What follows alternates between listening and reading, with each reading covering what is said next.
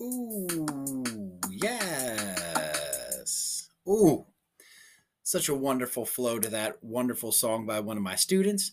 All the music that starts off all of these podcasts is created by Mister Surface's wonderful students. So this week, once again, we are using um, the story, The Proudest Blue, as our anchor text. But we're really studying how to write um, a T D A. And we're using a, a slightly more simplistic text, and not to say that it, it's not, it doesn't have its complexities. It is just as intricate as any great work of literature.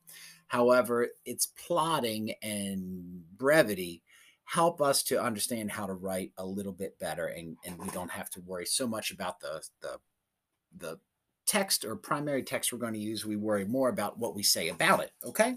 So we're going to read the prompt, and we're going to read through the essay as well. And it's just good to hear it out loud because you can kind of hear how it's like explanatory, how a, a T D A is sort of like almost like when a, a teacher stands in front of the class and tries their very best to explain something as clearly as possible. A T D A does that too, okay? So let's go ahead and, and read the prompt first. Prompt, indirect characterization is when an author uses actions, dialogue, figurative language, and or description to provide clues about a character's personality. How does the author use indirect characterization for Asiya in The Proudest Blue? Um, use evidence from the text to support your answer. All right, and then they they this essayist begins right away with an answer.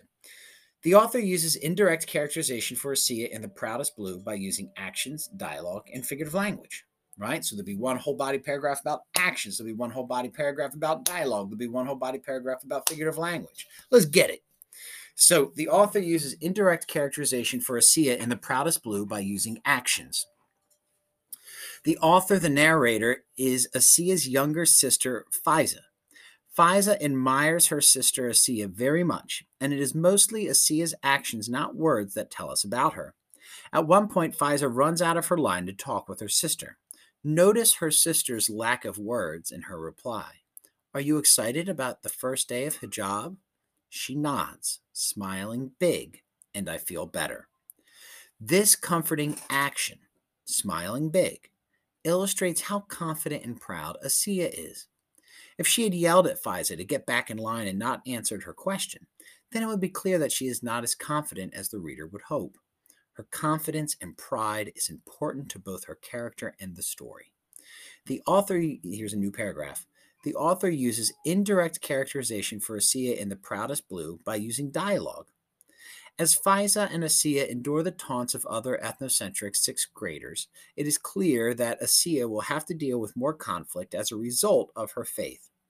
Her mother's dialogue enters Faizah's head, but it is clear these words were intended for Asiya regarding her faith and appearance. Some people won't understand your hijab, Mama had said, but if you understand who you are, one day they will too. This emotional, spiritual, familial truth shows how proud and confident Asiya is. If her mother had not prepared her to face adversity, then she would not have that reserve of perspective when she encountered her hijab-teasing classmates. The mother's remembered dialogues occur throughout the novel and are important. The author uses indirect care. This is a, the final body paragraph. The author uses indirect characterization for Asiya in The Proudest Blue by using figurative language. At one point in the story, and this precise thing happened to the book's author, Ibtihaj Muhammad, a sixth grade boy laughs at Asiya's hijab. Asiya's hijab isn't a laugh. Asiya's hijab is like the ocean waving to the sky. It's always there, strong and friendly. This comparison between the hijab and ocean illustrates the pride the family feels regarding their faith and their identity, which is founded on their faith. If the comparison were less expansive, like the hijab were like a decoration or something less big than the ocean, then it would be clear um, she was more conflicted than proud.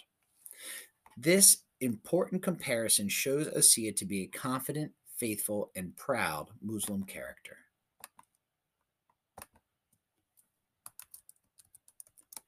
Okay, so that's a whole T D A. It's I know it seems long-winded, but it does such a wonderful job of answering that question. How does the author use indirect characterization for Asiya in The Proudest Blue? So then you can show off that you know what indirect characterization is, you know how uh, authors do it, and you can explain it and analyze it and dig deep. Excellent work. All right, guys, stick with it. You got this.